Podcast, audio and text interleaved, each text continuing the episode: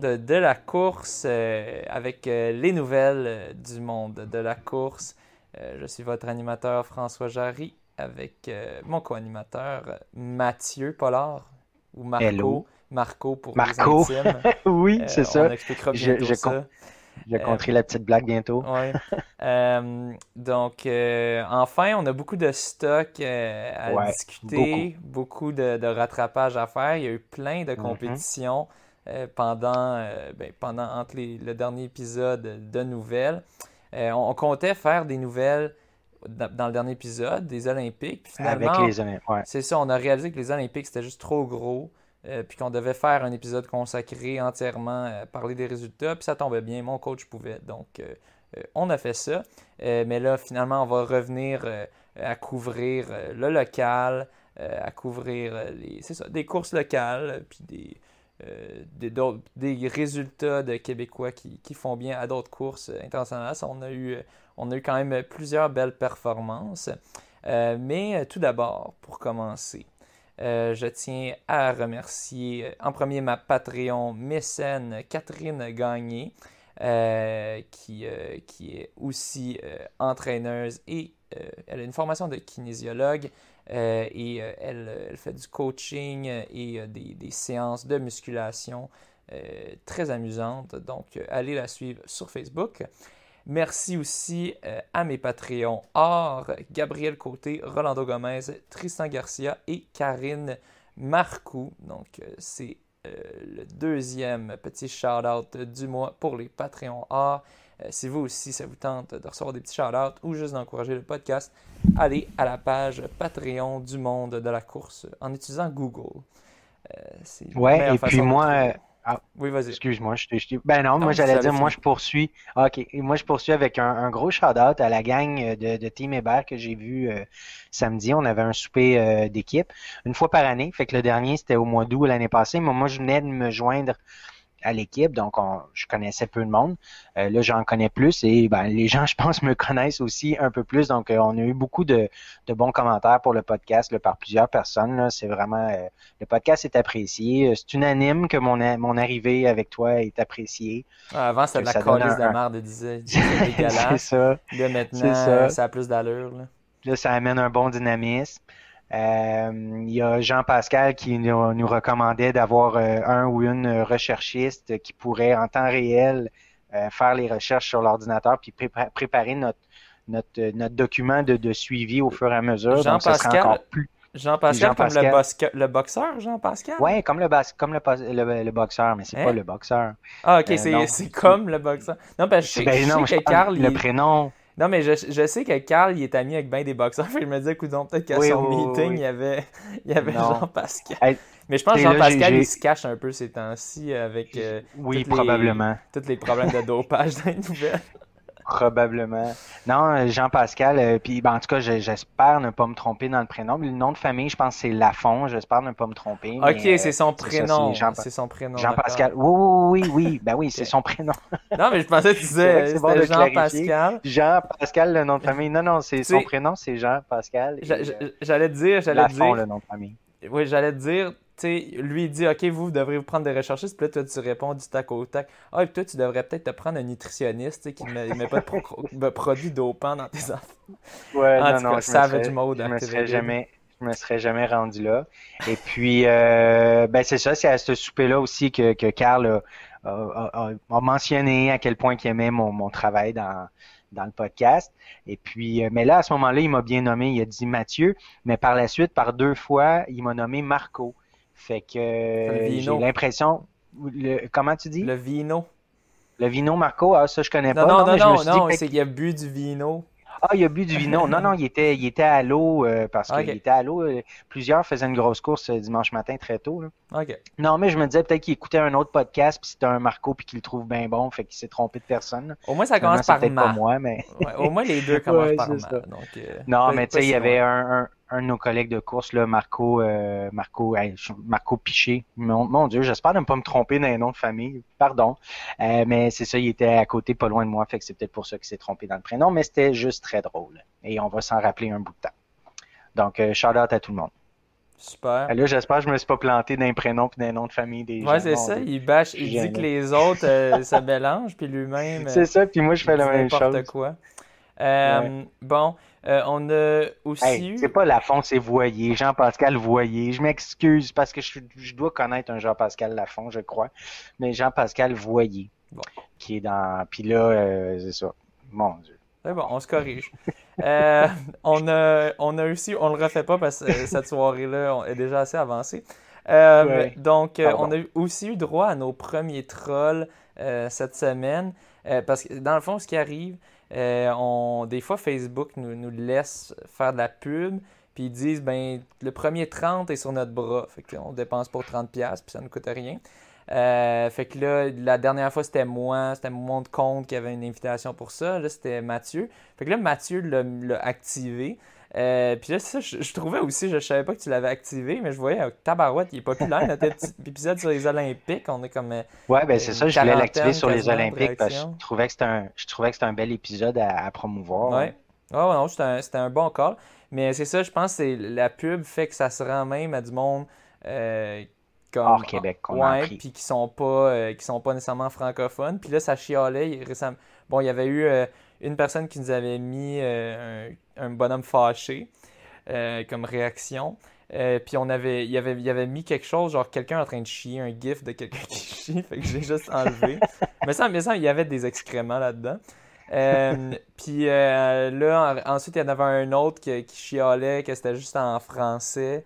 Puis que pourquoi c'est pas bilingue, puis qu'il chialait. Puis là, en tout cas, c'est quand même drôle les doubles standards du monde qui chiale des fois. Je le veux en anglais aussi, mais en tout cas, au Québec, t'es pas obligé d'être bilingue, mais surtout quand t'as un podcast francophone.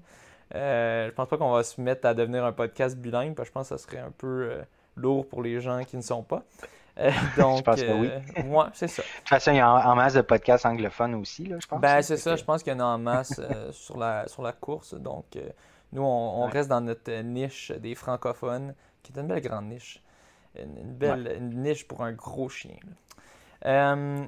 Ensuite, un petit correctif. On a Cheyenne Mante, qui est un ami à moi, qui est en ce moment est au Qatar pour travailler là-bas dans une école.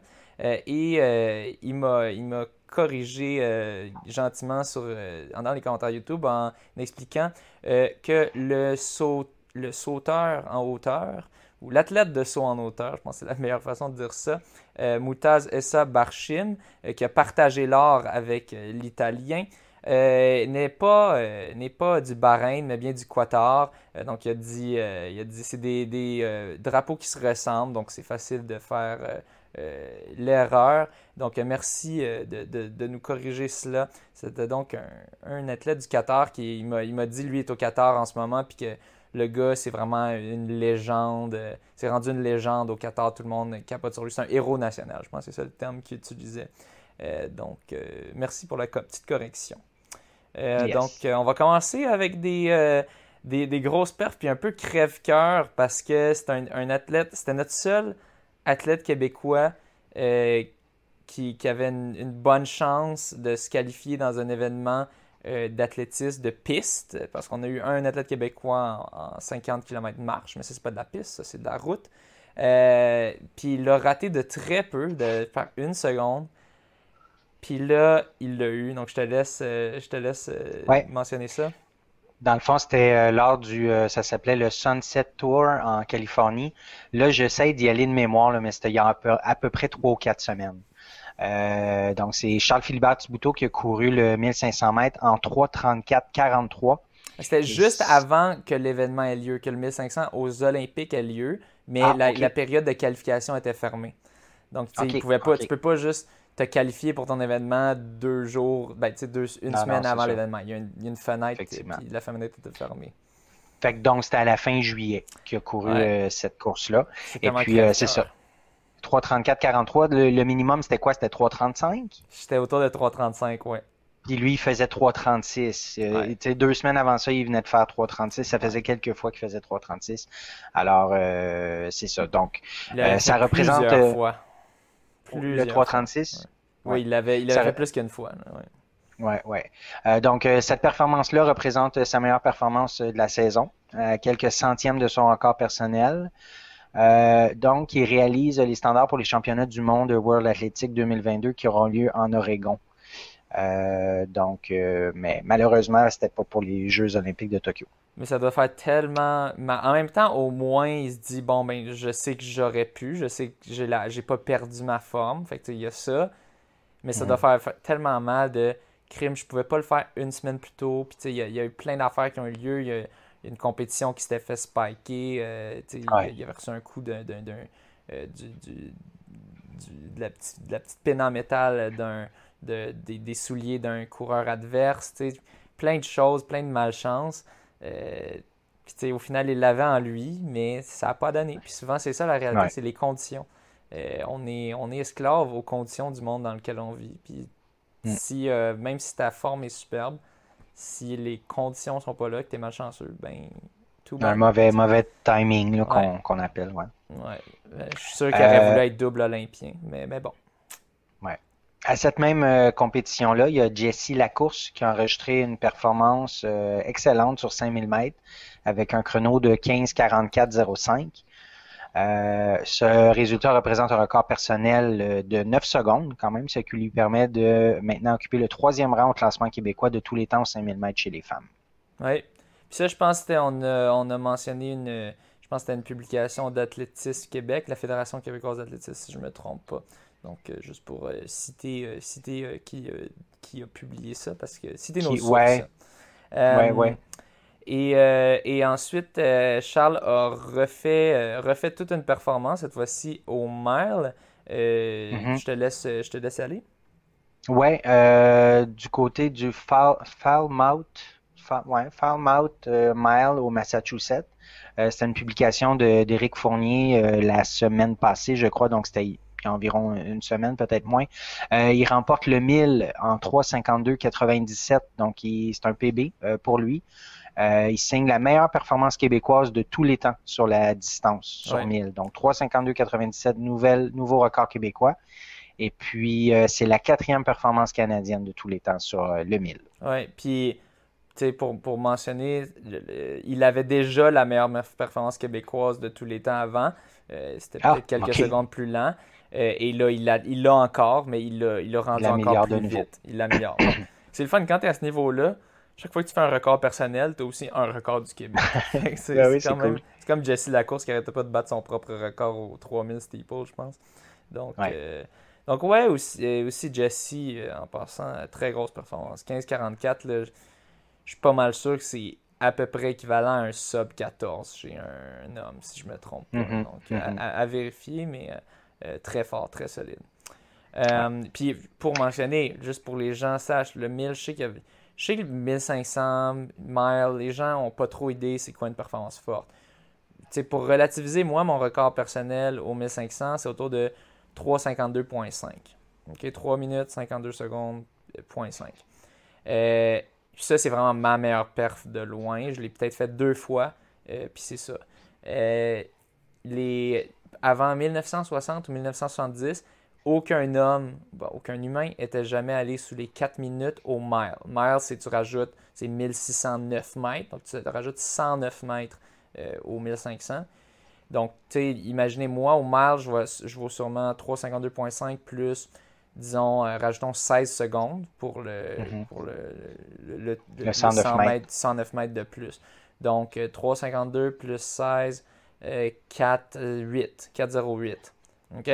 Donc, au mieux, je vaux 4,08, 4,09 au mile. C'est très dur à faire en bas de 4 minutes au mile. 4 minutes au mile, c'est que tu te fais 4 tours de piste, puis chaque tour, tu le fais en bas de 60 secondes.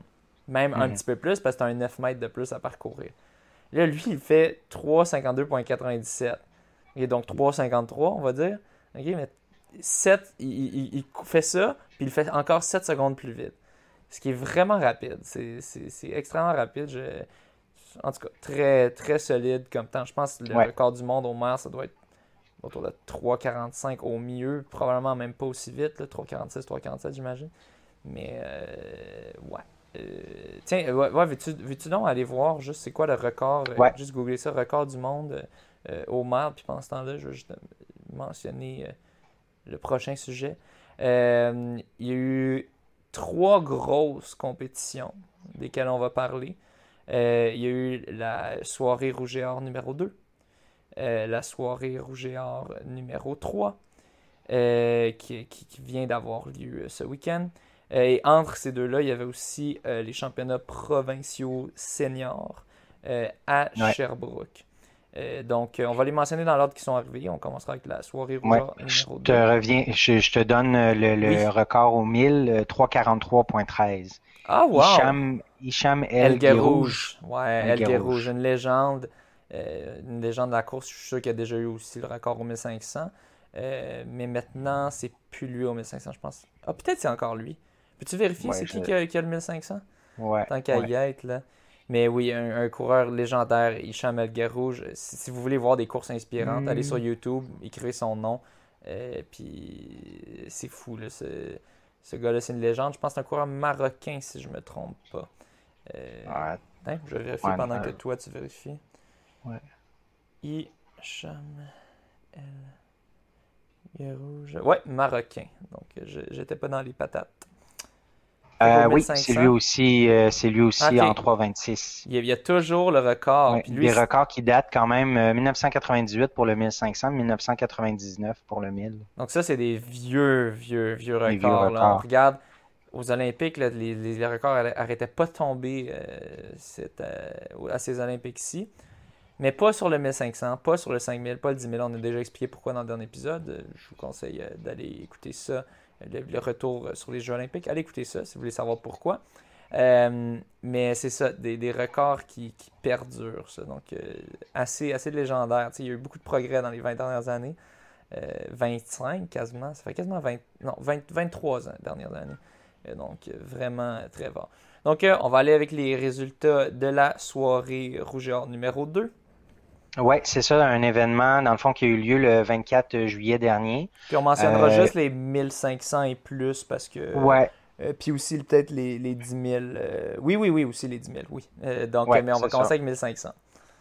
C'est ça, fait qu'on va nommer les 3 premières positions, dans le fond. Donc, 1500 mètres femmes, Catherine Beauchemin en 4:17:58. Emma Dagenais en 4:22:78 et Catherine Gagné en 4:23:35 pour le 1500 mètres femmes. Oui, donc très solide. On retrouve notre Catherine Gagné, Patreon mécène là-dedans. Donc, il faut bien croire que la musculation porte ses fruits. Maintenant, si on va avec les hommes... Oui, du côté des hommes, on a Mathieu Baudet, je sais pas, en 3:46:35, Raphaël Giguère en 3:48:72, Benoît Didier en 3:48:94. Il y a eu 6 performances en bas de 3:50. Je vais nommer les 3 autres en bas de 3,50. Antoine Mainfray en 4e position. Mainfray.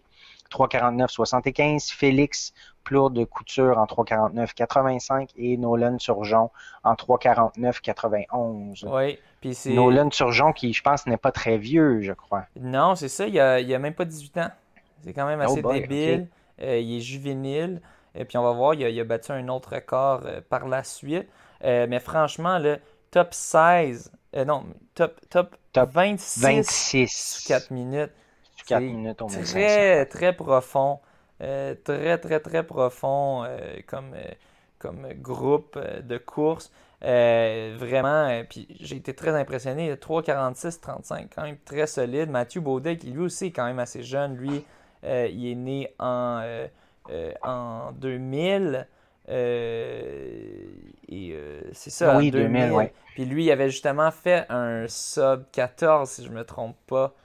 Je pense que j'avais mentionné son nom parce que je pense qu'il avait fait un sub 14 à la soirée Rouge et Or numéro 1, ce qui m'avait beaucoup impressionné, surtout à son âge, très fort. Donc lui, Antoine Mainfray aussi, qui est quatrième, 2001, lui, donc un autre jeune.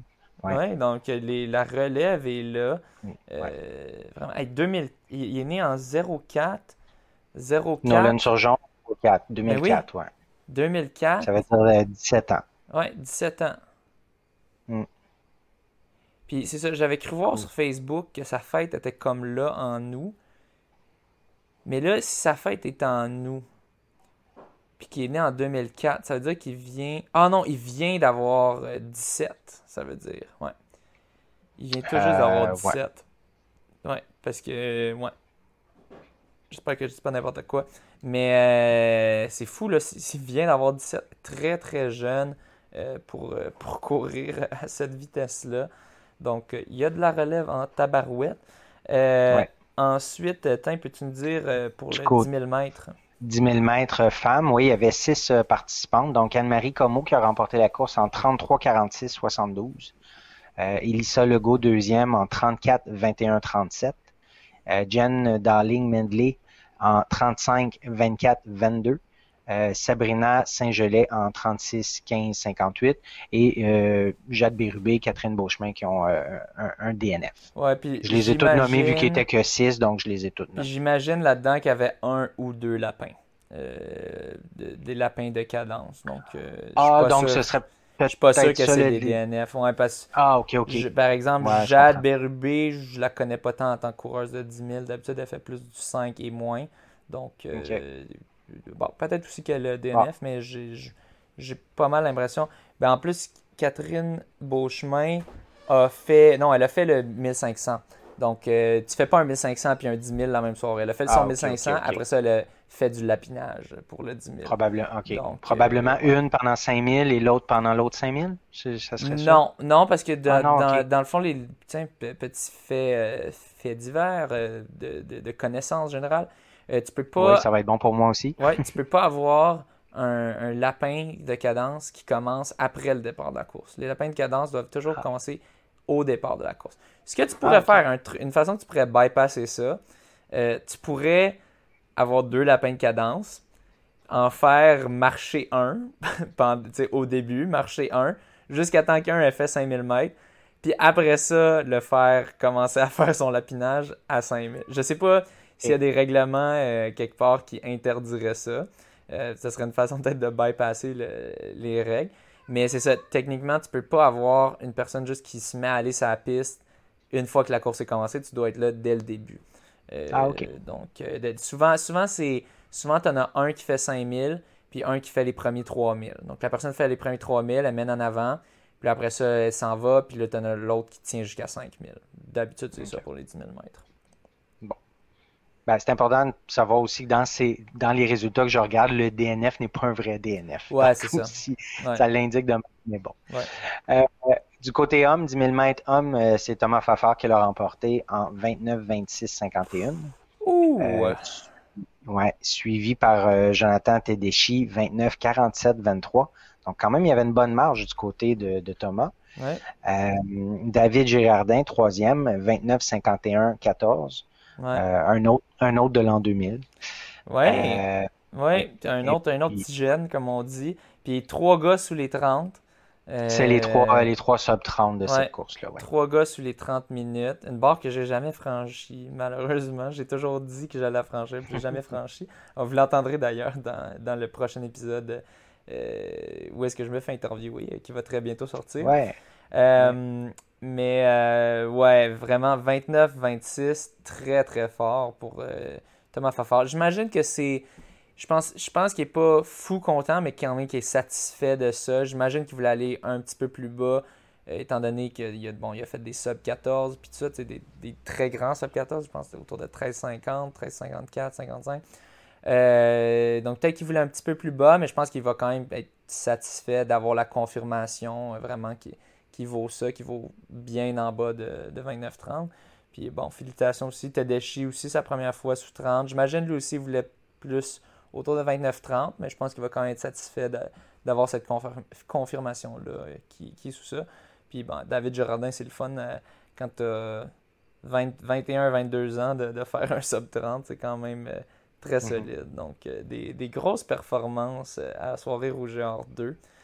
Je vais mentionner ça. Je suis plus trop sûr de l'ordre chronologique, mais on avait mentionné Nolan Turgeon, que je connaissais absolument pas son nom avant, mais maintenant son nom va se faire connaître parce que c'est un petit jeune. Je pense qu'il il vient d'avoir 17 ans, j'imagine, si je ne me trompe pas. Corrigez-moi si jamais c'est le cas.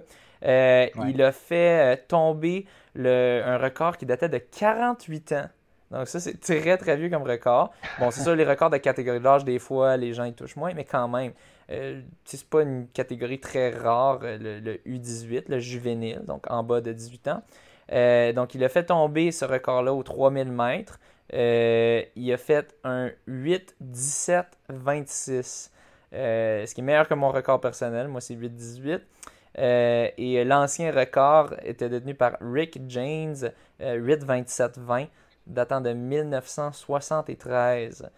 Donc ça, c'était une petite publication de la Fédération québécoise d'athlétisme qui m'a fait découvrir ça. Puis là, par la suite, ça m'a rappelé qu'il y avait eu la soirée Rouge et Or 2 parce que je pense qu'il mentionnait aussi son autre solide performance au message. Je ne sais plus trop, mais en tout cas, donc très prometteur. C'est sûr, ça ne veut pas dire, peut-être qu'il atteint son pic plus tôt, mais moi, je pense que c'est très, très prometteur de faire ça à cet âge-là. C'est sûr, la progression ne va pas continuer de manière fulgurante, mais il y a des bonnes chances que ça continue. Puis ça va être très intéressant de voir où est-ce qu'il va se rendre. Puis il est entraîné par Danny Racine, un de mes anciens compétiteurs, qui est maintenant... il compétitionne toujours, on va le voir. Il a compétitionné au Québec Mégatrail, il s'est peut-être un peu tourné vers le trail, mais avant, il était coureur... cross-country et tout avec le Rouge et Or. Et maintenant, il est aussi entraîneur du club Citius, si je ne me trompe pas, à Victoriaville, si je ne me trompe pas. Donc, maintenant, il avait fait cette performance-là. C'était aux championnats provinciaux, juniors et toutes les autres catégories en bas, juvéniles et compagnie, là, qui étaient à Laval, qui était dans le même cadre que le 5000 mètres que j'ai couru. Ça, je vais en parler. C'était dans la même soirée que le 5000 mètres Run Fast Yule. Je vais en parler à la fin du podcast pour ne pas ennuyer les gens qui sont là pour les vraies nouvelles, les grosses performances, et non le moi qui chiale que j'ai perdu de la vitesse. Mais c'est ça, c'était à cette compétition-là. Donc, je suis un peu triste d'avoir manqué ça. J'imagine, j'espère que c'était pas en pleine journée. J'imagine que c'était un des derniers événements de la journée ou sinon que c'était tôt le matin. Parce que sinon, très fort d'avoir fait ça dans la chaleur. En plus, c'était une journée qui faisait chaud. Je sais que le soir, ça s'était un peu rafraîchi, mais quand même une journée assez chaude. C'est sûr, 3000 mètres, la chaleur affecte moins qu'un 5000 ou un 10 000. Mais quand même. Moi, je l'ai senti dans mon 5000.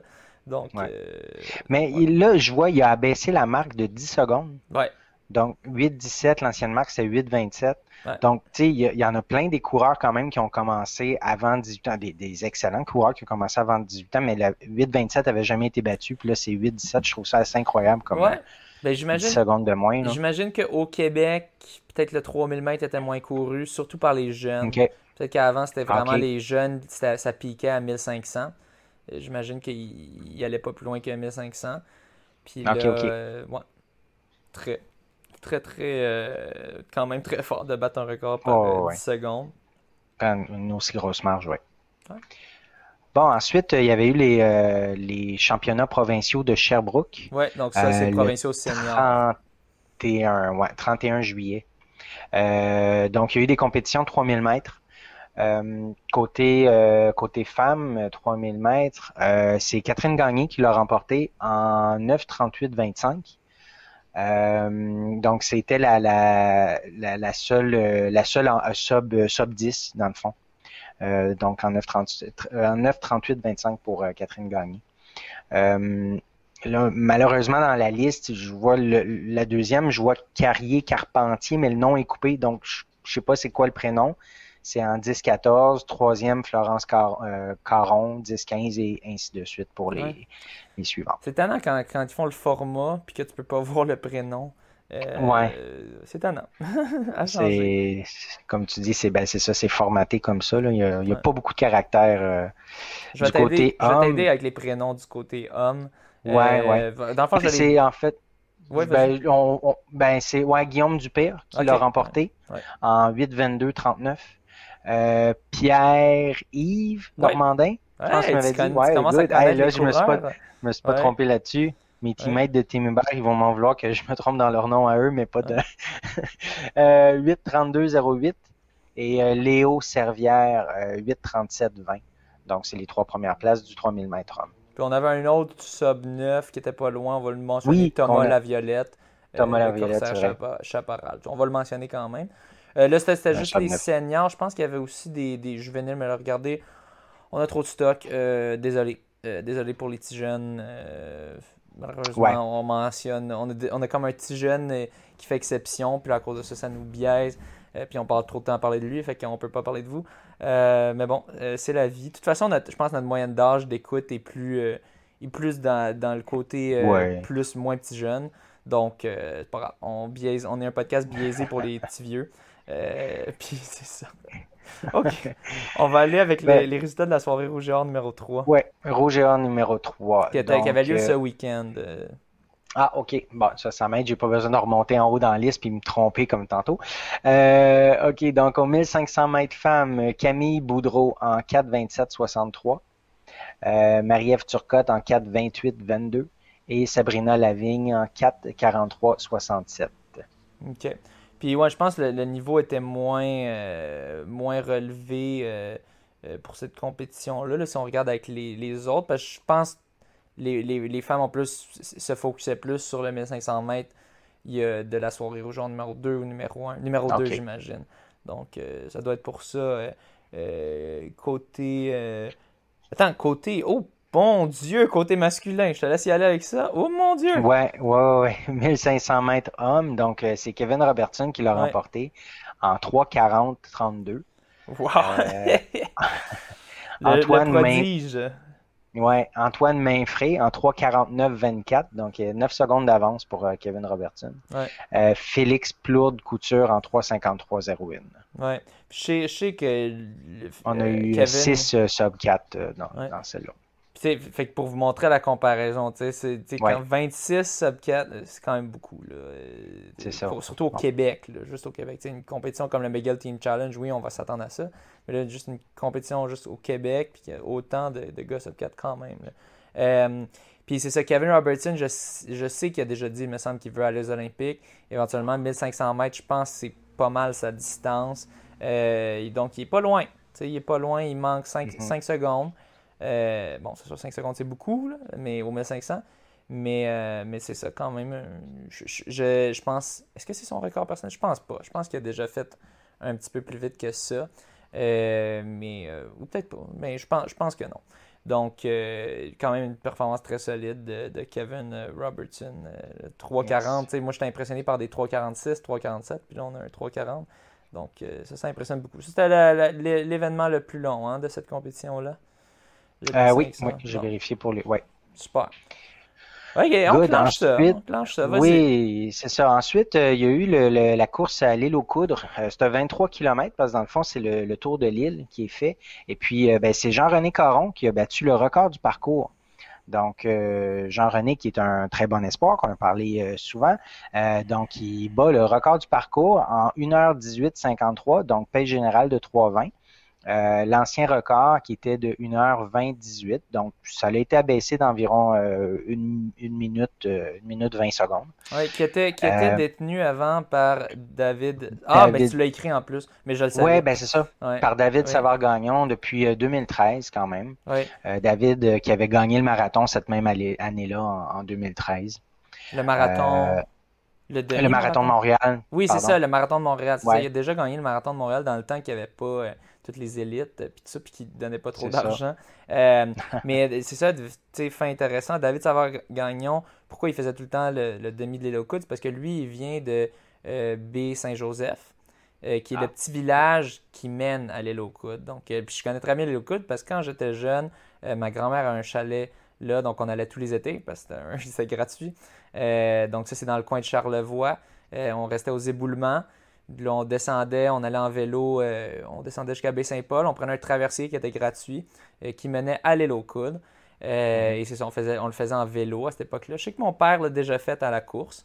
Je ne l'ai jamais fait à la course personnellement. Ça serait cool peut-être un moment donné. Mais quoi que j'ai pas ma grand-mère a pu son chalet, malheureusement. Mais ouais, c'est quand même, il y a des bonnes côtes. Je me souviens, là, on s'amusait juste quand tu débarquais du traversier pour arriver sur le côte. Nous, on s'amusait à aller faire en vélo.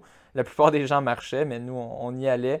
Puis c'était forçant. Là, on finissait la côte. Puis c'était le fun. Ça donnait des petits défis à faire pendant le tour, pendant le 23 km. T'avais des petites côtes. Puis quand on était tout jeune, on n'était pas capable de toutes les monter. Mais quand on était plus vieux, on était capable de toutes les faire. Donc, des beaux souvenirs. Puis c'est pour ça que c'est 23 km. Il y a pas ça un demi-marathon, c'est pas un demi-marathon, c'est un 23, parce que c'est vraiment ça le tour de l'île aux Coudres. Ouais, puis ben, c'est ça, il y a quand même un bon dénivelé, là, environ 150 mètres de dénivelé. Il y avait un bon vent aussi, parce que tu es sur la côte, j'imagine, tout le long. Donc, c'est ça. Fait que pour la performance de Jean-René en 1h18.53, c'était très bon. Il a passé le demi en 1h12. Mais lui, il me dit que en termes de performance, là, c'est une meilleure performance que son 1.09 qu'il aurait fait en solo l'an dernier. Il le sent. Donc, oui, c'est ça. Puis, prochain rendez-vous, là, c'est à Lévis là, avec plein d'autres bons, très, très bons coureurs. Ça va être très fun et relevé. Puis, pendant qu'on parle de Lévis, je suis très content. Moi aussi, je vais participer à cette course-là. Ça va être ultra relevé. Ah oui. J'ai vraiment hâte. Ah oui. Le niveau, là, il n'arrête pas d'annoncer. Tous les coureurs sur route de longue distance au Québec vont y être. Et je suis content. J'ai reçu une nouvelle paire de souliers de mon sponsor, Skechers, les Speed Freak, qui sont l'équivalent du Alphafly de Nike. Pas du Alphafly, du Vaporfly, parce qu'ils sont quand même pas si lourds que ça, très légers, mais plaques de carbone. Là, il y en a qui vont me dire, mais François, tu avais déjà un soulier avec plaque de carbone? Oui, c'était les Speed Elite. La différence, ceux-là, vraiment plus de coussinage. Donc, là, j'ai pas l'autre pour comparer, mais là, on se rapproche plus de la hauteur du Vaporfly. Je sais qu'eux sont pas légales sur piste. Donc, ils sont trop épais pour être légales sur piste. Ils sont légales sur route, mais pas sur piste. Tandis que les Speed Elite étaient aussi légaux, légaux sur la piste. Mais donc, j'ai vraiment hâte de les tester. Je les ai reçus l'autre jour. Puis, c'est ça. Ça va rouler vite avec ça. C'est le fun. Il y a une boîte spéciale avec des aimants dedans. Genre, ils essaient vraiment de le vendre, de ce soulier-là. Donc, si jamais vous cherchez un soulier, un beau soulier rapide, laissez-moi savoir. Par curiosité, tu sais-tu si tu as un modèle, si tu es dans les 200, les 300, les... Ben, Google le don. Les prix d'un... Écris Skechers Speed Freak. Donc, Speed, S-P-E-D, puis Freak, c'est E-E-K. Ouais. Puis dis-moi donc, ils sont combien en canadien sur le site? Ouais. Je sais qu'ils sont en vente maintenant. Ils sont censés, en tout cas, être en vente maintenant. C'est bon, ça, Skechers.ca, 305. 305, donc c'est un peu... Run Speed Freak. Ouais, donc c'est un peu plus abordable. Ils sont en stock en ce moment? C'est pas indiqué. Ça dit pas sold out ou rien là. Non. OK. Bon, ben ils devraient être en stock, donc si jamais vous voulez toujours les avoir pour le marathon de Lévis, vous devriez les avoir si vous les commandez là. Et c'est ça, c'est un peu plus raisonnable, c'est quand même très cher, là, je le reconnais. Ouais. Mais c'est plus abordable que les Vaporfly techniquement qui eux sont 350 ou 330, je suis plus trop sûr, mais je pense que c'est les 330 les Vaporfly puis 350 les Alphafly si je me trompe pas. Donc, un peu plus abordable, mais surtout, c'est ça. J'ai vraiment hâte de les tester. Parce que, quant à moi, ce Speed Elite, je les aimais beaucoup. Mais je dirais que j'utiliserais maintenant, aujourd'hui, je les utiliserais pas pour plus qu'un 10. J'ai déjà souvent utilisé pour des demi, j'ai déjà utilisé pour des marathons. Mais là, pour des demi et des marathons, je vais vraiment aller avec le Speed Freak, qui a plus de coussinage, plus de rebondissement. Donc, bien hâte de tester ça. Yes. Bien hâte de voir les résultats d'après-course. Oui. Malheureusement, je ne serai pas à l'arrivée pour vous voir arriver. Moi, je vais être 30 minutes en arrière. Oui, c'est ça. On va le faire tous les deux. On va chambrer ensemble. Ben oui. Ouais. Good. Ensuite, il y a eu le week-end dernier le Québec Méga Trail. Donc, un trail très attendu par beaucoup de monde. Il y avait beaucoup de distances de disponibles. On en a parlé il y a quelques mois quand que ça avait été annoncé que ça aurait lieu. Là. Fait qu'on va dire les résultats, mais on s'est dit qu'on le dirait à partir du QMT 25 en montant et la première position, gagnant homme-femme de chacun. OK. Il y a un peu de bruit autour de moi, là.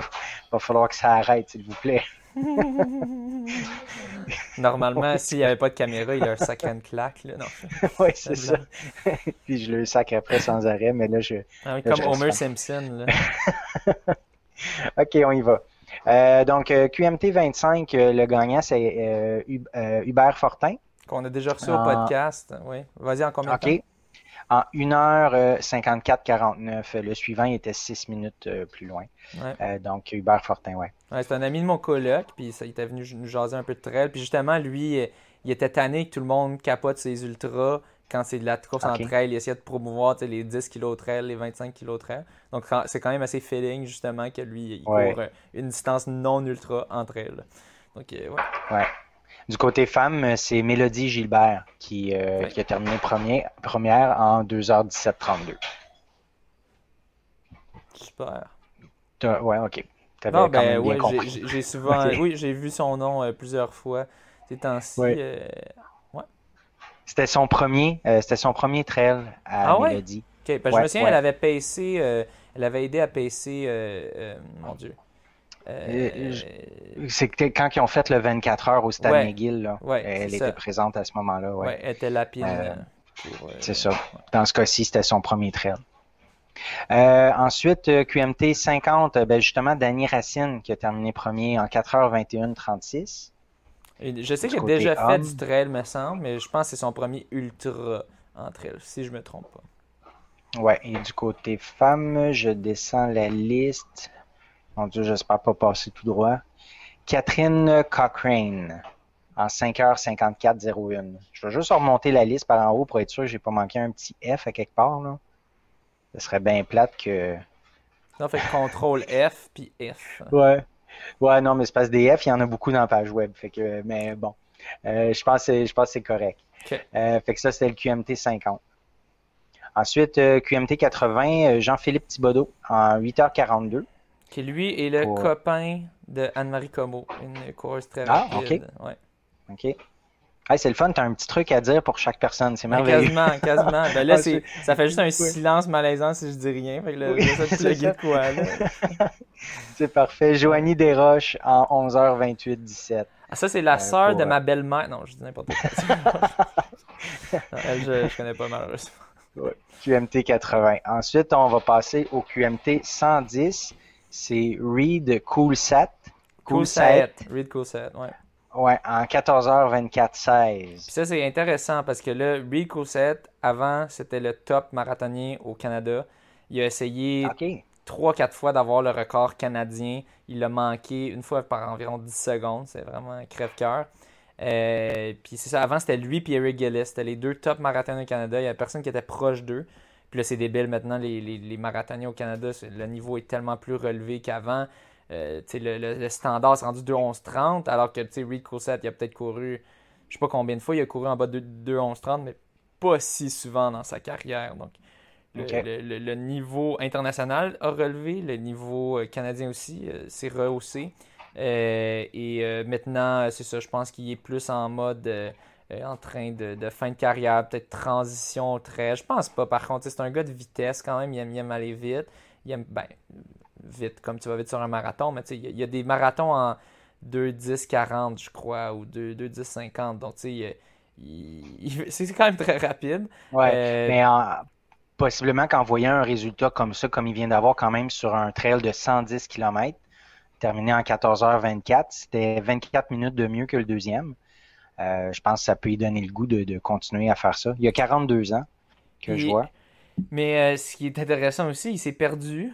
Puis fait que ça a l'air qu'il a fait 8 à 10 km de trop. Puis malgré ça, il a terminé devant. J'avais lu un article qui expliquait que c'est ça, il s'est perdu au début. Fait que là, il était rendu comme quelque chose comme 50e ou 150e, je sais plus trop quoi. Puis là, il a remonté. Puis là, il y avait des boucles, je pense que c'était 2, 3, 4 boucles de quelque chose. Puis là, finalement, à la dernière boucle, au début de la dernière boucle, il était rendu 2e. Puis ça, finalement, il est allé rattraper le 2e, puis remporter. Donc, ça se transforme. Il a remporté de beaucoup. Là. Il a quand même pris un 24 minutes d'avance sur le deuxième. Ouais, mais 24 minutes sur un tu sais, au total, c'est combien là, la durée totale? Sur 14 heures. Là. Ouais, c'est quelque chose, mais c'est pas tant que ça. Ouais, puis ça le montre que c'est pas tant, surtout quand tu vois qu'il a fait 8 kilos de trop, puis il a quand même fait ça. Ouais. Ça aurait pu être bien plus. Donc, bon, c'est sûr, on voit qu'il y a encore un débutant parce qu'il a fait une petite erreur sur le parcours. Donc, c'est peut-être le coureur sur route qui est habitué de se faire dire où aller, qui était un peu pas trop près pour ça. Mais on voit quand même que, bon, sa vitesse sur marathon l'a quand même aidé. Puis, tu sais, c'est même pas si vite. Si tu regardes son pace average, c'est autour de 7 quelque chose. 7,51. Tu sais, 7,51, là, c'est pas rapide pantoute, là, tu sais. Mais, pour du trail, j'imagine que c'est bien.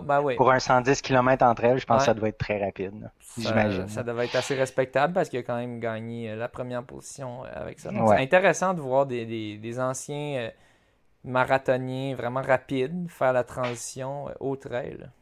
Mm-hmm. Avant, on voyait jamais ça. Première femme, c'est Kim Godet en 17h17:53. Ouais. Kim, c'est comme Kim Clavel, mais c'est Kim Godet. Non, tu cherches toujours quelque chose à dire. Ça, OK. Le 100 miles, donc 160 kilos ou 163 kilos, là, un petit peu plus peut-être. Benoît Gaillard en 21h15:10. OK, il y a 3 heures d'avance sur le deuxième. Le deuxième a fait 24h12. Ah, tu vois, quand je disais que 24 minutes, c'est pas tant, puis là, on parlait pour un 100. Là, c'est 3 heures. Là, OK. Fait que, mais je pense faire un 100 miles en dedans de 24 heures, je pense que c'est vraiment très bon. Là. Ouais, il y avait combien de monde qui l'ont complété? Tu vois-tu ça? Le nombre de non, ben je vois le dernier, 92 entry et le rank 48. OK, fait que la moitié l'ont terminé. Ouais. Tu vois Sébastien Roulier, oui, j'ai lu ça hier sur Facebook, il a fait son premier DNF. Ah oui. Sur une course Sébastien Roulier, qu'on a reçu il y a pas très longtemps. On a reçu Donc et puis, c'était pourquoi Ben, je l'ai lu sur Facebook hier, mais je pense qu'il va avoir plus de détails à venir, probablement. Okay. Mais sinon, je me rappelle plus des raisons. Hey, son premier DNF. Mais pour qu'il fasse son premier, Oui, puis il en a fait beaucoup des ultras. Ouais. Donc, il devait avoir une sacrée bonne raison. Ouais. J'ai nommé le premier Benoît Gaillard.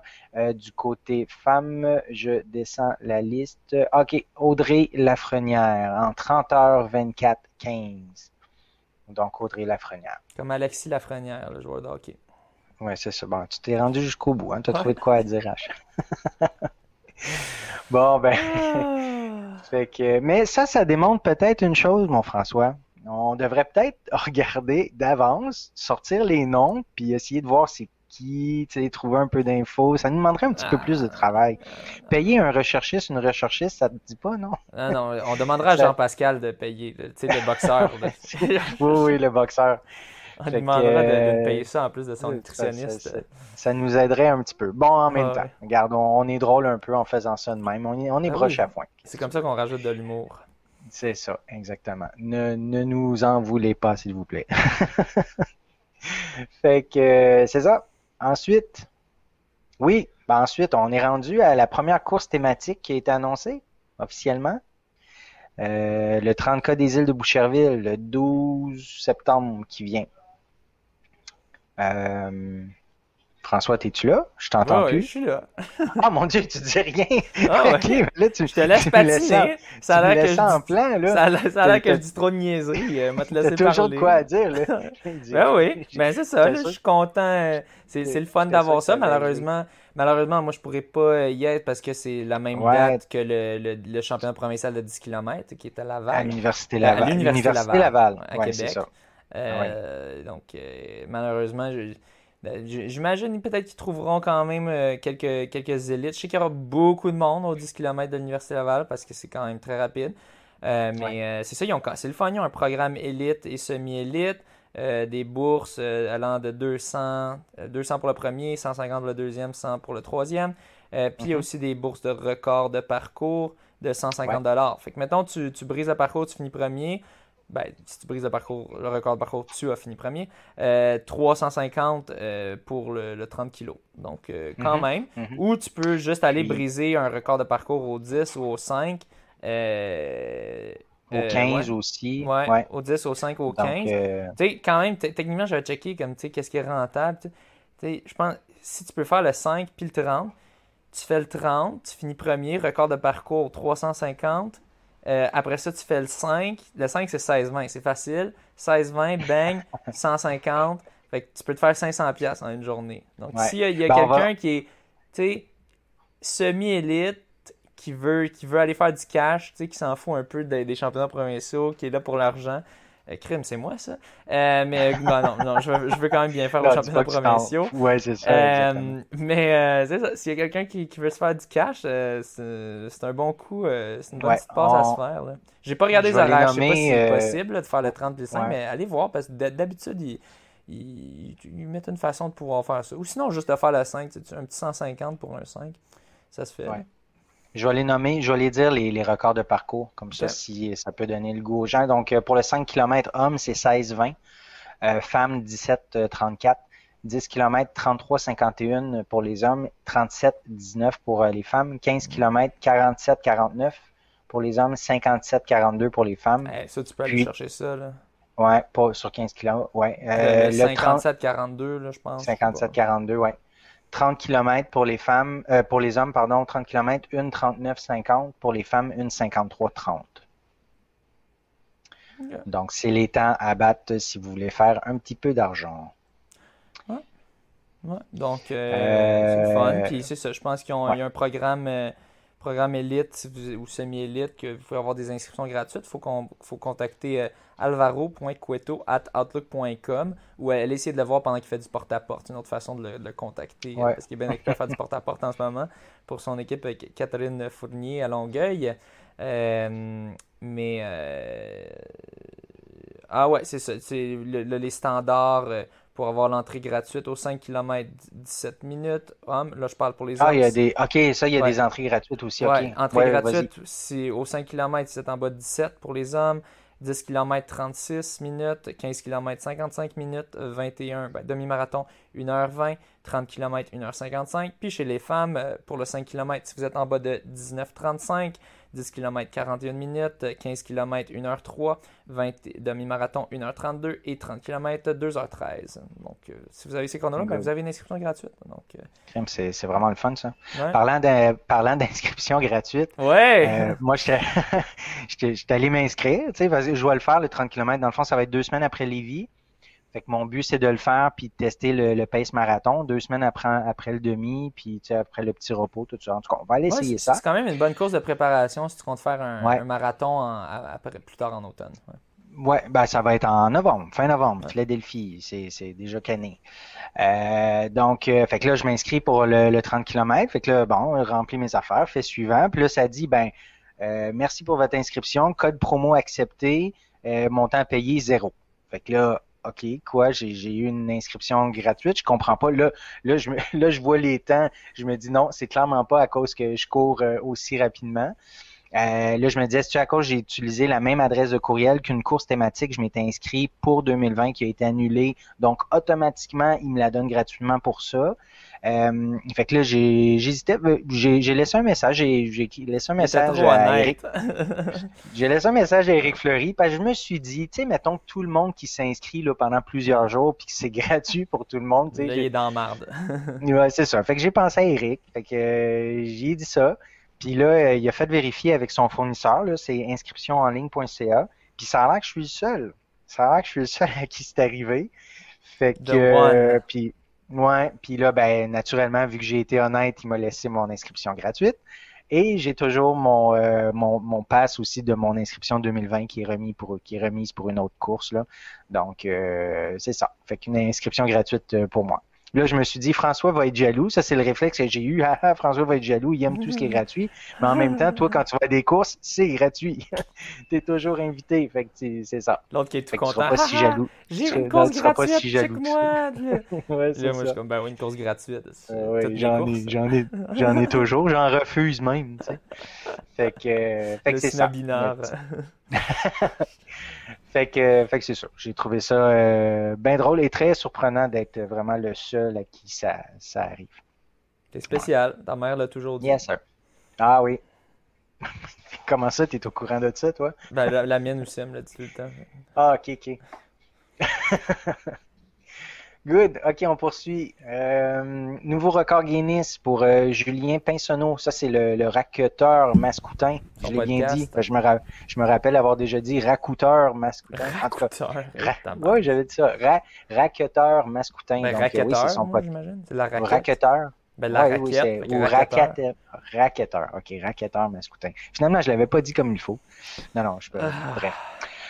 C'est ça. Fait que, ouais, un record Guinness, dans le fond, il a été courir le kilomètre et le 1000 le plus rapide en raquette sur du sable. On avait déjà parlé d'un record de raquette sur du sable dans des épisodes précédents. Ah oui? Ah, ok. Ah, oui. Bon, je sais qu'on a parlé de certains records, mais raquette sur sable, je m'en rappelais pas. Mais il semble que oui.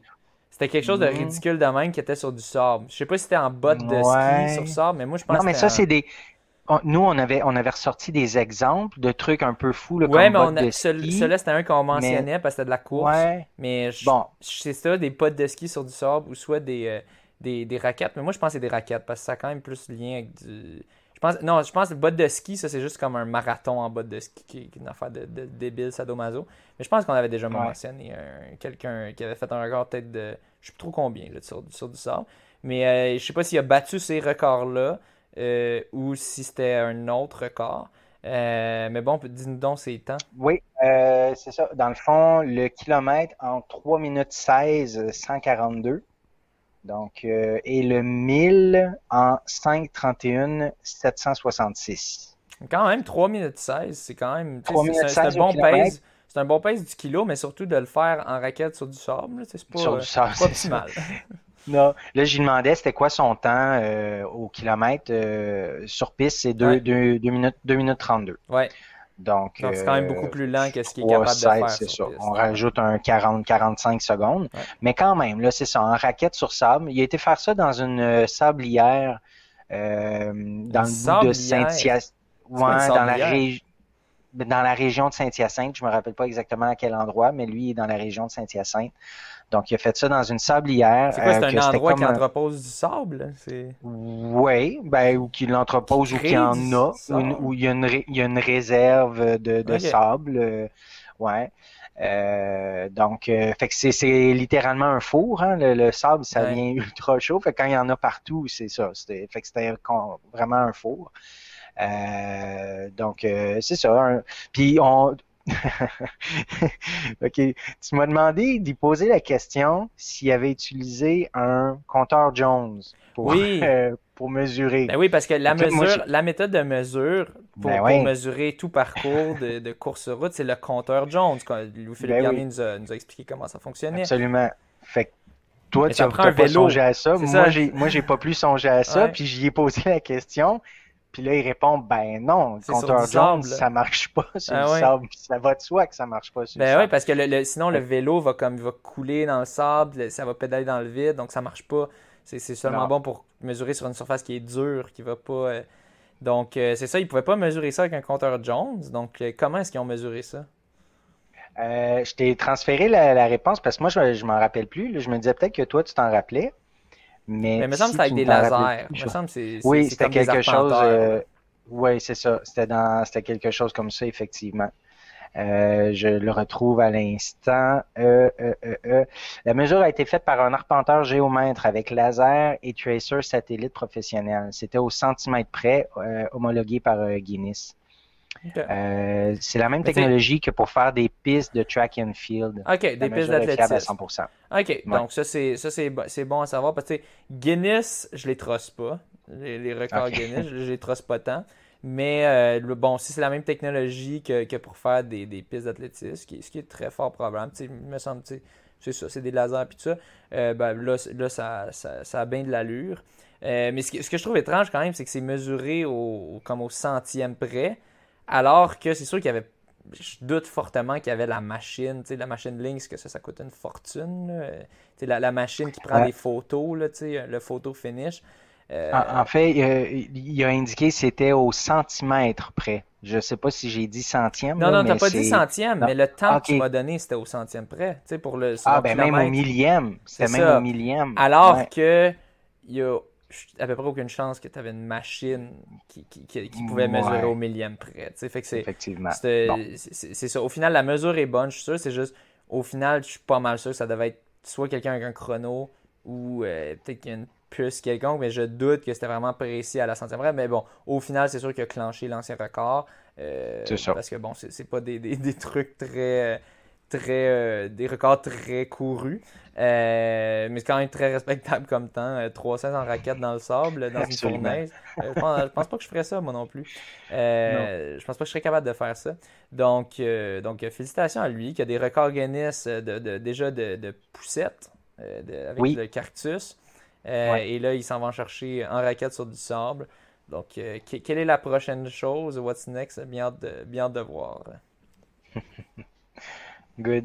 Je te laisse le sujet suivant. Oui, donc ensuite de ça, on a notre ami Alberto Salazar qui, bon, il avait déjà une suspension, mais là finalement, il vient de recevoir une suspension à vie pour coacher à cause de méconduite sexuelle et émotionnelle. C'était lui le coach de Mary Kane qui a quitté finalement le Nike Oregon Project. Beaucoup d'autres athlètes ont quitté quand il y a eu les allégations de dopage contre Salazar et son équipe.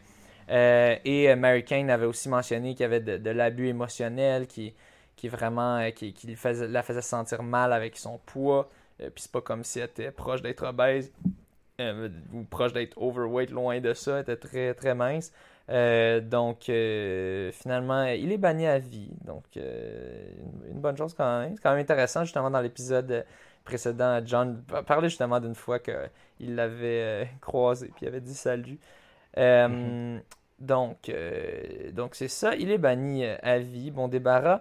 Aussi, écoutez notre épisode si ce n'est pas déjà fait avec Sarah Bachand, où est-ce qu'elle nous parle de son expérience. Vraiment un super témoignage à écouter pour bien comprendre c'est quoi les abus psychologiques qui peuvent avoir lieu. Puis que tu sais, peut-être certains gens pensent que les abus psychologiques, c'est pas si pire. Non, croyez-moi, ce qu'elle écrivait, c'était assez affreux. Surtout chez des jeunes personnes, des jeunes adolescents, adolescentes ou jeunes adultes. Donc vraiment dégueulasse. Ensuite, on a le champion du monde du 100 mètres qui a gagné le 100 mètres aux Olympiques, Lamont Marcel Jacobs, l'Italien qui avait surpris tout le monde avec ses deux médailles d'or aux 100 mètres et aux 4x100 mètres relais. Son nutritionniste est dans l'eau chaude. Son nutritionniste qui est présentement sous enquête en connexion avec des substances qui améliorent les performances. Et bon, lui, il a coupé les liens. C'est arrivé vraiment pas longtemps après ses grandes performances. Donc, il a dit qu'il s'est séparé de son nutritionniste.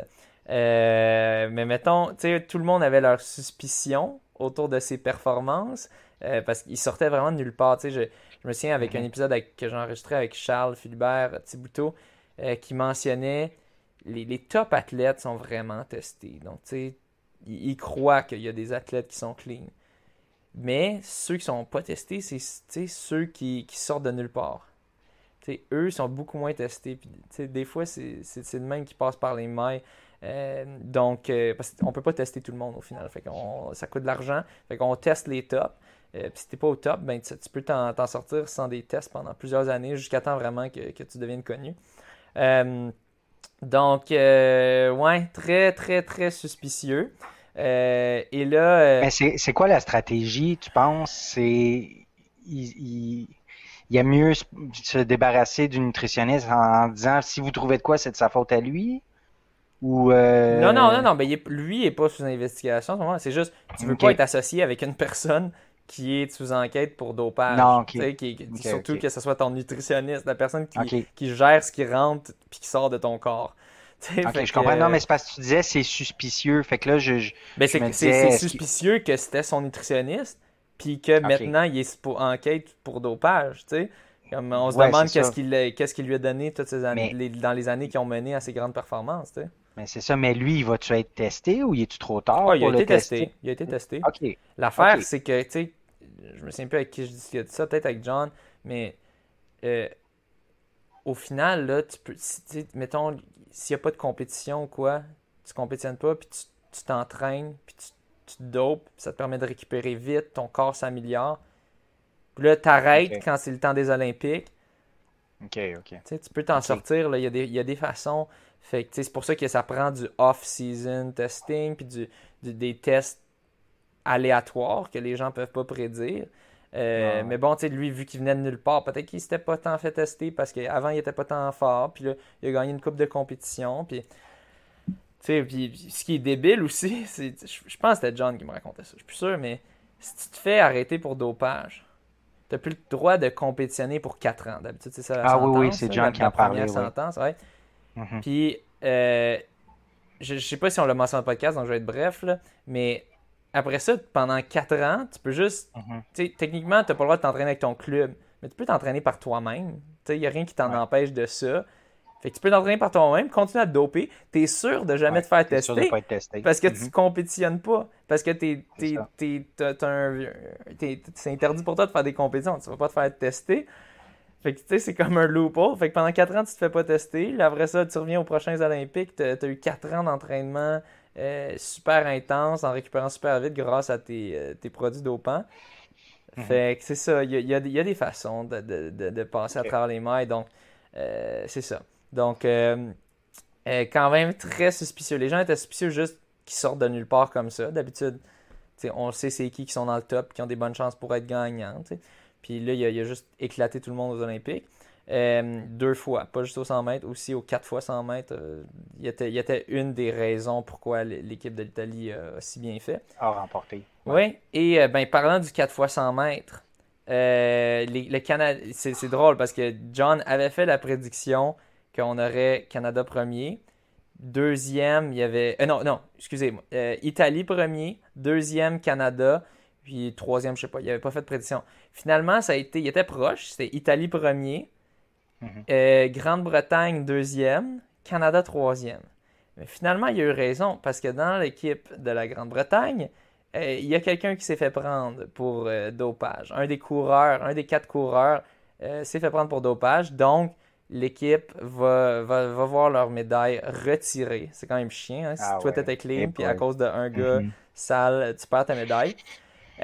Et finalement, le Canada, les athlètes canadiens vont recevoir une médaille d'argent et terminer deuxième, comme John l'avait prédit. Donc John, il avait factor in ce cas-là de dopage. C'est un visionnaire, ce gars-là. Donc, et là, il y avait justement Jacobs, l'Italien, qui disait qu'il souriait face à ça parce que les médias british se tournaient vers ce cas-là. C'est un coureur de Grande-Bretagne. Et c'est ça. Moi, je trouve, tu devrais pas sourire à ça. Lui, il sourit parce qu'il dit, là, vous allez arrêter de me défamer, de parler de moi en mal, puis de dire que c'est suspicieux mes affaires. Là, maintenant, vous vous tournez vers la personne qui s'est fait prendre, actually, votre propre athlète. Parce que la Grande-Bretagne, c'est reconnu pour leurs journaux tabloïdes, des journaux de gossip, qui prennent des photos de célébrités, puis tout ça, puis qui racontent des potins. C'est vraiment... C'est un peu... c'est connu, pas en bien, en mal, mais c'est le cas. Et là, il devait être vraiment la cible de tous les tabloïds en Grande-Bretagne suite à ses performances, qui disaient, des rumeurs de dopage et tout ça. Donc là, finalement, c'est tout tourné vers le coureur de la Grande-Bretagne. Mais en tout cas, je trouve qu'il aurait juste dû se taire parce que c'est très suspicieux, ces performances. Mm-hmm. Très, très, très suspicieux. Ton nutritionniste, tu as dû te séparer de lui ou elle parce qu'elle est en enquête pour raison de dopage. Non, juste dis rien. Genre, dis rien, reste tranquille, dis rien. Donc, tu sais, il a juste dit qu'il retrouvait ça drôle, ça. Et il a annoncé qu'il n'allait pas compétitionner à nouveau jusqu'en 2022 parce qu'il veut se préparer pour les championnats du monde de 2022. Là, tu parles de Jacobs, hein, je crois, ouais, ici. Oui, oui. Puis de... OK. Ouais. Ah, c'est... OK, ouais. Ben, l'italien, là, c'est ça. L'italien, OK. Oui, toujours l'italien. Et qu'il va compétitionner aux 200 mètres. Parce que les gens se demandaient pourquoi il ne compétitionnait pas aux 200 mètres alors qu'il avait dominé aux 100 mètres. Puis d'habitude, ça peut quand même bien se traduire. Ben, je pense qu'il ne savait juste pas qu'il était aussi bon que ça. Puis là, finalement, il va aussi compétitionner aux 200 mètres vu qu'il y a des chances de médailler dans les deux.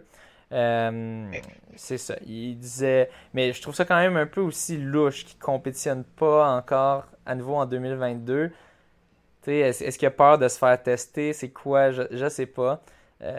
Bon, lui, il dit que c'est juste qu'il veut s'entraîner, puis qu'il est un compétiteur, puis il veut racer les championnats du monde, et qu'il veut arriver en top forme. En tout cas, je trouve ça quand même suspicieux, tu sais.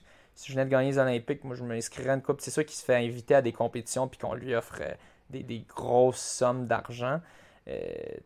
Faut pas cracher là-dessus, normalement, mais c'est sûr que tu reçois pas les sommes d'argent si t'es reconnu coupable de dopage. Non. En tout cas, je trouve ça très, très, très suspicieux. Mais bon, il n'y a pas de preuves. Donc, c'est ça. Donc, ça conclut comme les résultats. Il y avait un sujet, juste avant, je ne sais pas si tu voulais en parler, la sprinteuse biélorusse. Ah, mon Dieu, merci. Kristina Timanovskaya. Oui. Coudon, je ne l'ai pas vu. Hein? Ben, non, tu l'as sauté, dans le fond. OK, merci, oui. Ouais. Donc, une athlète du Bélarus qui devait se faire rapatrier. Parce que dans le fond, elle avait critiqué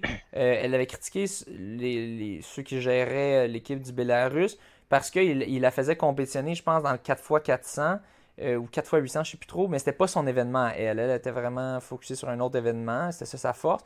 Puis bon, il y avait des sprinteuses qui n'étaient pas en forme ou blessées, puis là, elle se faisait demander de compétitionner là-dedans, puis elle était fâchée, puis elle avait critiqué cette décision-là. Et là, finalement, elle se faisait rapatrier avant même de courir son événement dans lequel elle est vraiment forte, sa distance.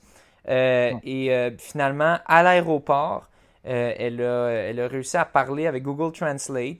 Vive la technologie. Elle a réussi à parler à quelqu'un qui l'ont transféré pour qu'elle aille en Pologne, finalement, au lieu de retourner au Bélarus, parce qu'elle dit que sa grand-mère lui a dit « Reviens pas ici ».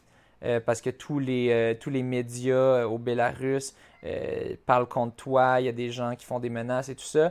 Puis le Bélarus, c'est vraiment pas un beau pays, c'est un pays sous une dictature, c'est le même président depuis, je sais pas, je pense 30 ou 40 ans. C'est similaire à la Russie, mais c'est pire. Là-bas, vraiment, c'est encore plus arriéré en termes de droits des personnes.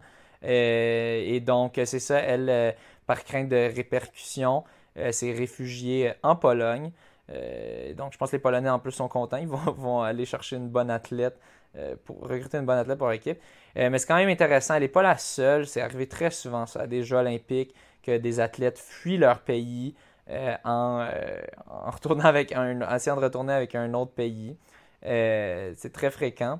Et donc, elle, c'était un des cas qui a été le plus médiatisé à ces Olympiques-ci.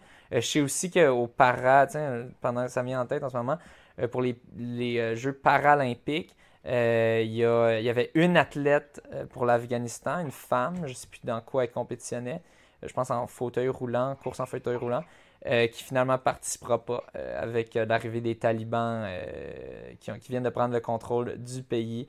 Donc, c'est aussi triste, mais c'est intéressant comment les Jeux olympiques, c'est très politique. C'est pas censé être politique. Je pense que c'est le but des Olympiques, c'est l'envers, c'est d'unifier tout le monde. Mais on voit quand même aux Olympiques les différences entre les nations. On voit qu'il y a certaines nations peut-être qui sont moins cool, puis que c'est moins le fun d'être un citoyen là-bas. Puis certaines personnes tentent de s'échapper de ça, justement, puis profitent de l'occasion qu'ils ont. Ouais. C'est ça. Donc, la compétition qu'elle devait faire, c'était bien c'était le 200 mètres. Puis ils ont dit de faire le 4x400. Ah, c'est ça que je pense. Dans quelque chose qu'elle avait aucune expérience, c'est ça. Donc, c'est ça qu'elle refusait de faire, ouais. Ouais. Donc, quand même fou, puis tu sais, les médias là-bas, bon, c'est pas des vrais médias, là, ça appartient à l'État, puis tout ça, c'est contrôlé par l'État, parce qu'ils ont peur de se faire envoyer au goulag, comme on dit, mais c'est ça. C'est quand même débile, il y a des pays qui sont vraiment encore très en retard, malheureusement, puis tu sais, on parle de ça, la Chine aussi, c'est pas fort ce qu'ils font avec les musulmans et tout ça, et les Ouïghours, mais bon, on n'ira pas là-dedans. Mais lisez là-dessus si jamais vous ça vous dit, le cœur vous en dit, c'est fou ce qui se passe là-bas. Donc finalement je vais revenir sur les deux compétitions auxquelles j'ai participé. On revient sur toi. Ben oui, je vais déblatérer un peu. Ah ouais, on va finir avec toi. Donc, j'avais peux-tu pendant ce temps-là, je vois que j'ai pas mis les résultats juste ici. Peux-tu juste aller chercher... je vais t'envoyer le... En fait, non, je les dirai. Je vais aller les trouver. On verra pas ta face pendant quelques instants. Pour ceux qui regardent la vidéo. Pas personne ne va t'en vouloir. Ah non, en fait, je pense que je l'ai plus. Aïe, aïe, aïe. Mais bon, on va y aller de la mémoire. De toute façon, c'était pas c'était quand même des performances correctes, mais rien d'incroyable.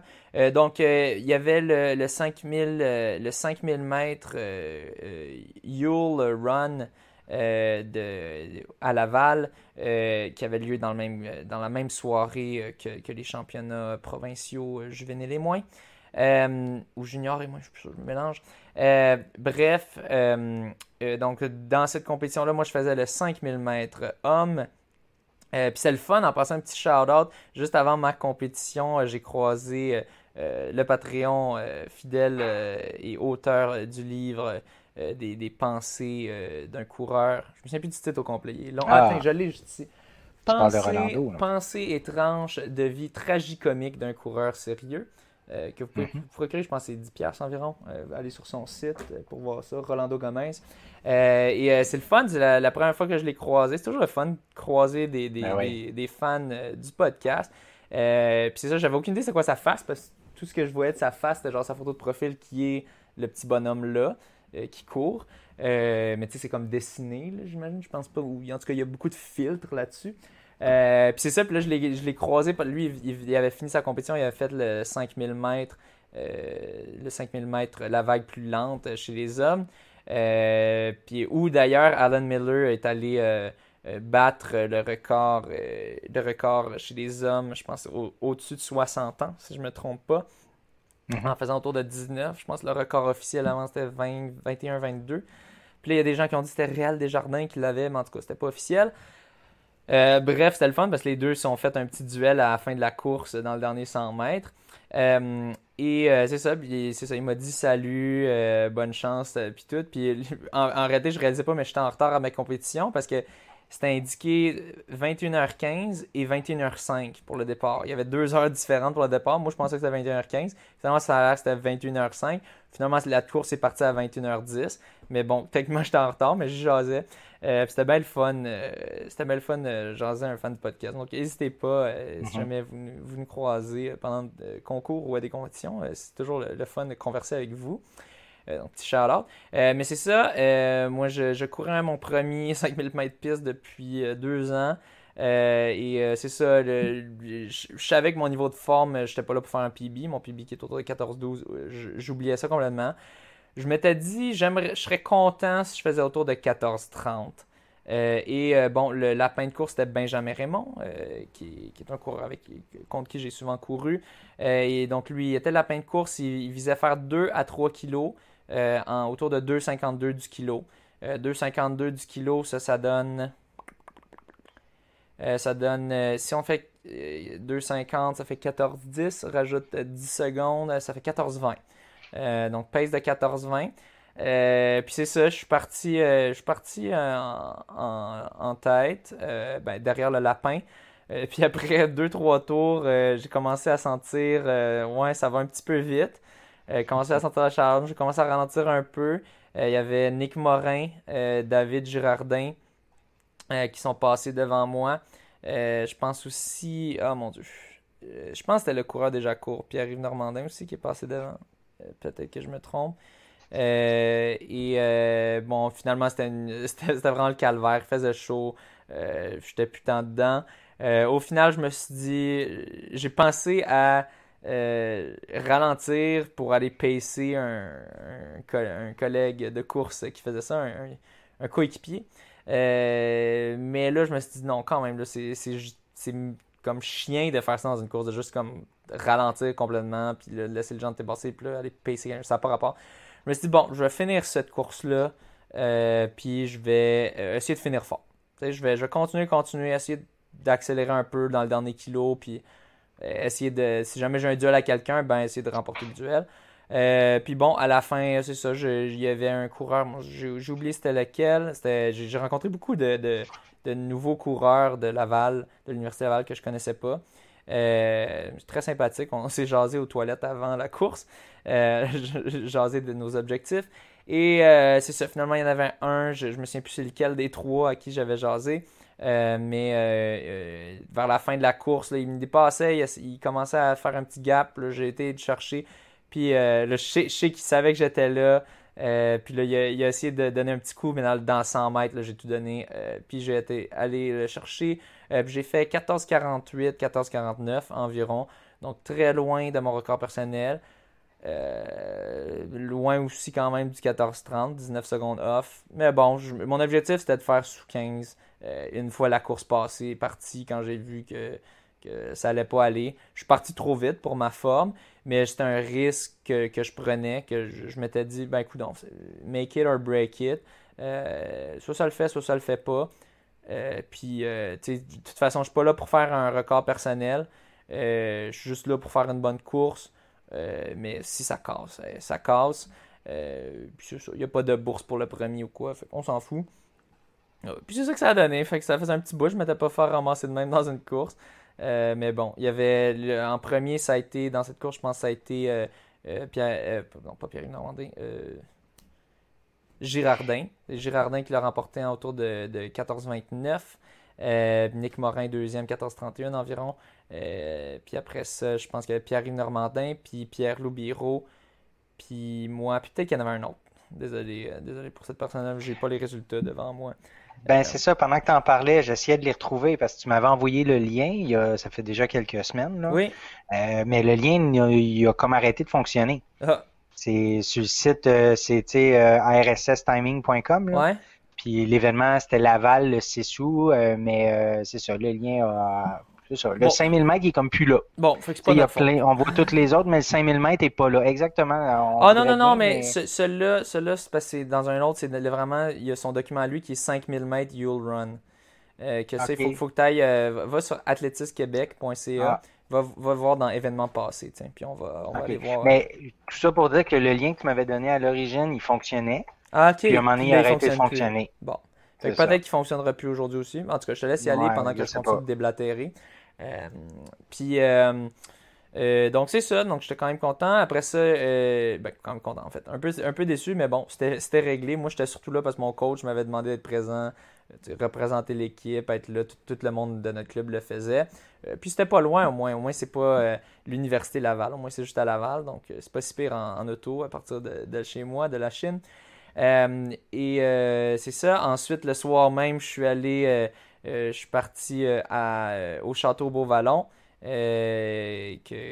parce que grâce à mon rôle d'ambassadeur du demi-marathon Tremblant, j'avais 2 nuits d'hôtel au Château Beauvallon, donc j'étais très content. Je voulais en profiter, donc je suis filé direct au Château Beauvallon. Et c'est ça, le dimanche, j'avais le demi-marathon Mont-Tremblant. L'objectif, c'était juste de le gagner, mais je pense que j'avais dit dans l'épisode qui va sortir bientôt, le gagner le plus lentement possible. Au final, c'est ça. Je voulais gagner, pas trop pousser la machine, juste assez pour faire un bon entraînement. Mais c'est tout. Puis c'est ça, je suis parti, Je suis parti quand même assez vite, un petit peu vite. Puis après ça, quand j'ai vu que j'avais une bonne avance sur mes compétiteurs, j'ai ralenti. C'est ça, il y avait aussi mon coéquipier Andrew McMartin qui le faisait aussi. Lui aussi avait fait le doublé, il avait fait le 5000 mètres et il faisait aussi le demi-marathon. Et c'est ça, je pense que j'ai fait 1:12:52 si je me souviens bien. 1:12:53, je l'ai devant les yeux. Donc j'ai fait plus lent que mon record de parcours qui est autour de 1:08:50 environ.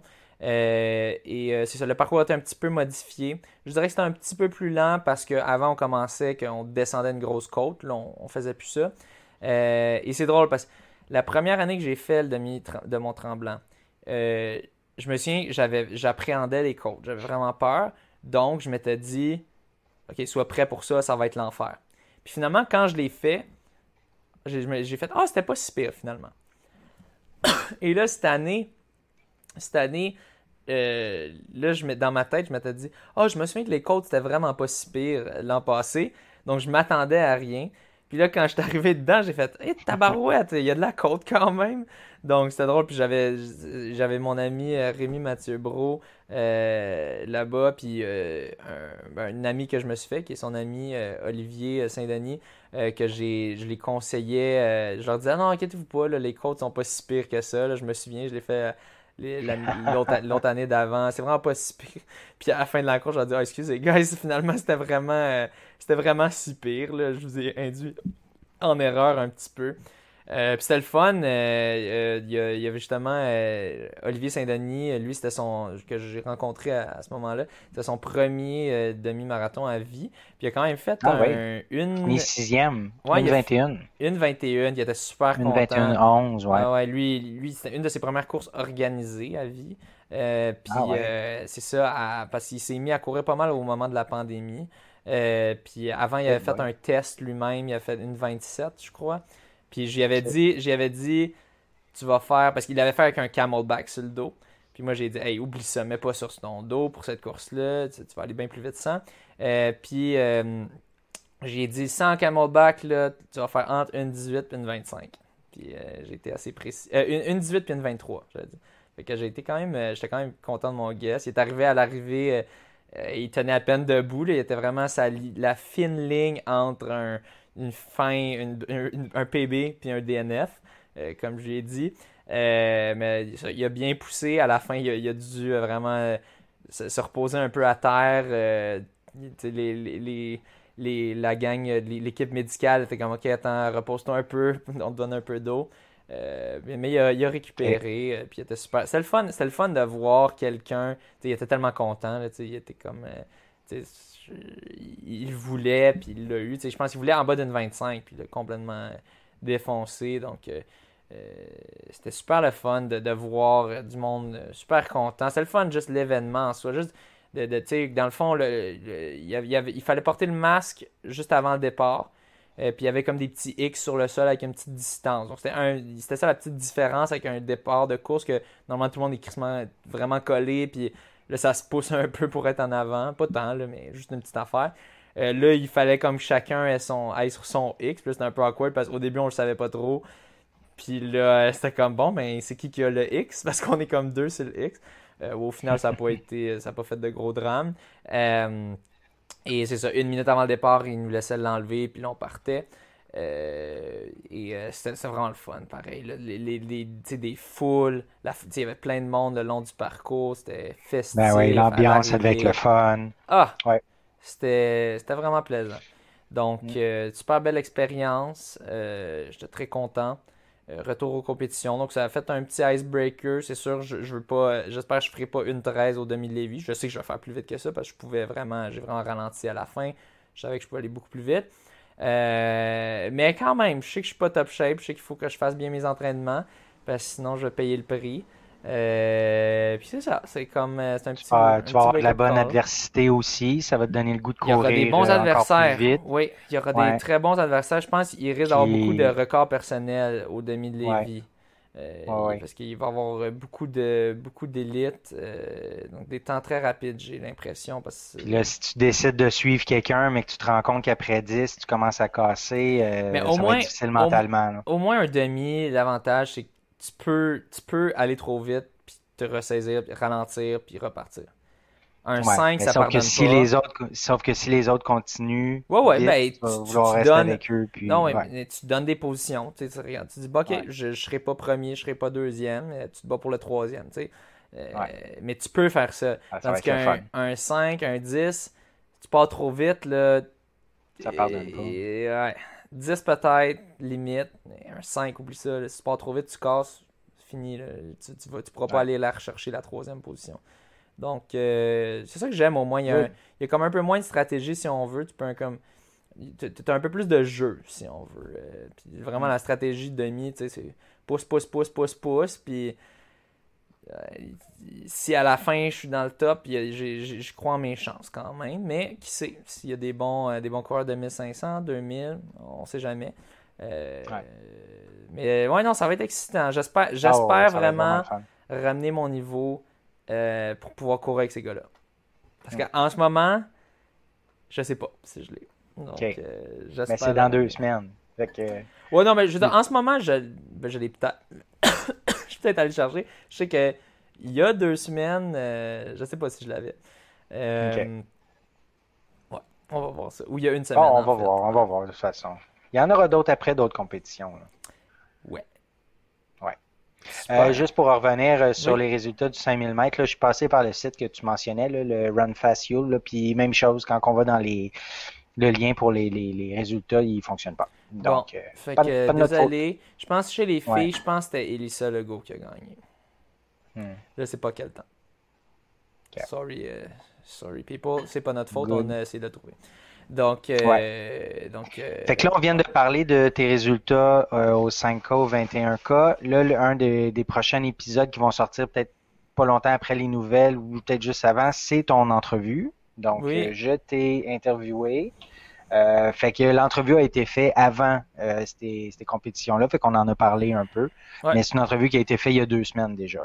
Oui, je voulais avoir l'épisode à la demande générale. 69. Oui, à la demande générale. Oui. Donc, épisode numéro 69. Donc, je vais sortir ça pas trop. Ah oui, l'humour d'autre qualité. Ouais, sort ça cette semaine. Là. Ouais, je vais sortir ça quelques journées après que cet épisode va être sorti. Donc, si vous entendez ça, peut-être que même que. Ben, si vous l'écoutez en retard, peut-être même que l'épisode est déjà sorti. Allez écouter ça. C'était quand même très plaisant. Yes. Merci beaucoup. Mathieu, on va devoir le refaire bientôt parce qu'il y a de plus en plus de compétition, puis on veut pas faire des longs épisodes avec 1 million de choses à mentionner. Non, puis être obligé de couper dans certaines affaires en se disant qu'on en a trop, fait que. Donc, sur ce, bonne course. Bonne course, merci.